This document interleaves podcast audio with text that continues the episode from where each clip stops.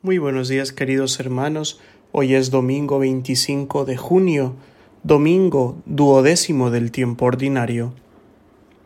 Y el Evangelio del día de hoy está tomado de San Mateo, capítulo 10, versículos del 26 al 33. En aquel tiempo dijo Jesús a sus discípulos, No tengan miedo a los hombres, porque nada hay encubierto que no llegue a descubrirse, ni nada hay escondido que no llegue a saberse. Lo que les digo en la oscuridad, díganlo a la luz, y lo que les digo al oído, pregónenlo desde la azotea. No tengan miedo los que matan el cuerpo, pero no pueden matar el alma. No, teman al que puede llevar a la perdición alma y cuerpo en la Gehenna. ¿No se venden un par de gorriones por un céntimo? Y sin embargo, ni uno solo cae al suelo sin que lo disponga su padre. Pues ustedes hasta los cabellos de la cabeza tienen contados. Por eso, no tengan miedo, valen más ustedes que muchos gorriones. A quien se declare por mí ante los hombres, yo también me declararé por él ante mi Padre que está en los cielos. Y si uno me niega ante los hombres, yo también lo negaré ante mi Padre que está en los cielos. Palabra del Señor. Gloria a ti, Señor Jesús. Jesús quiere fortalecer la fe de sus discípulos para cuando se enfrenten a los momentos de prueba. No tengan miedo. Son palabras que se repiten a lo largo de toda la escritura. 365 veces para ser exactos. Una vez para cada día del año. Y en este texto se han repetido tres veces. Son palabras que deben resonar en la mente y en el corazón de los creyentes. Cuando no se tiene un amor fuerte o una fe firme, podemos ser víctimas de muchos miedos que paralicen nuestra vida y nos impidan alcanzar nuestros sueños y proyectos. El miedo hace que las personas vivan en un constante estado de alerta que les genera estrés, agotamiento y ansiedad son presa fácil de la irritabilidad, la desconfianza y la tristeza. Todos poseemos miedos, pero lo importante es cómo los gestionamos y nos enfrentamos a ellos. Unos tienen miedo a la enfermedad.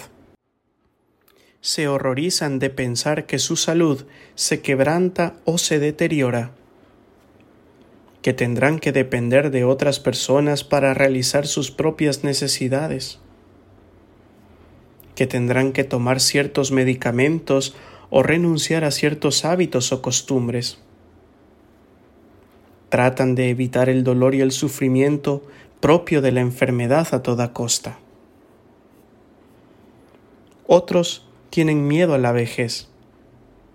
No quieren que se les note en la cara las arrugas, ni las patas de gallo, ni las canas en el cabello. No se imaginan que su fuerza o juventud se agote o disminuya. Se resisten a aceptar el paso y el peso de los años. Prefieren engañarse a sí mismos buscando en el mercado la fuente de la eterna juventud que viviendo a plenitud cada etapa de sus vidas. Hay otros que le tienen miedo a la muerte. Solo el pensar en que hay que dejar de respirar les agota mentalmente. Se aferran a sus pocos o muchos bienes materiales, creyendo que ellos le brindarán una seguridad que no tienen. No se dan cuenta que ni todo el dinero del mundo puede comprar un segundo más de vida. También hay algunos que simplemente tienen miedo a vivir. Encerrados en sus propias cuevas, prefieren culpar a los demás de sus desgracias que asumir su vida con valentía y dignidad. Es más fácil hacer una opción por la amargura y el resentimiento que arriesgarse a ser feliz y a luchar por los sueños, por muy muertos que puedan parecer. Jesús nos invita a confiar en el Padre que es fuente de amor. Él se preocupa y ocupa de nosotros. ¿No valen ustedes más que los gorriones?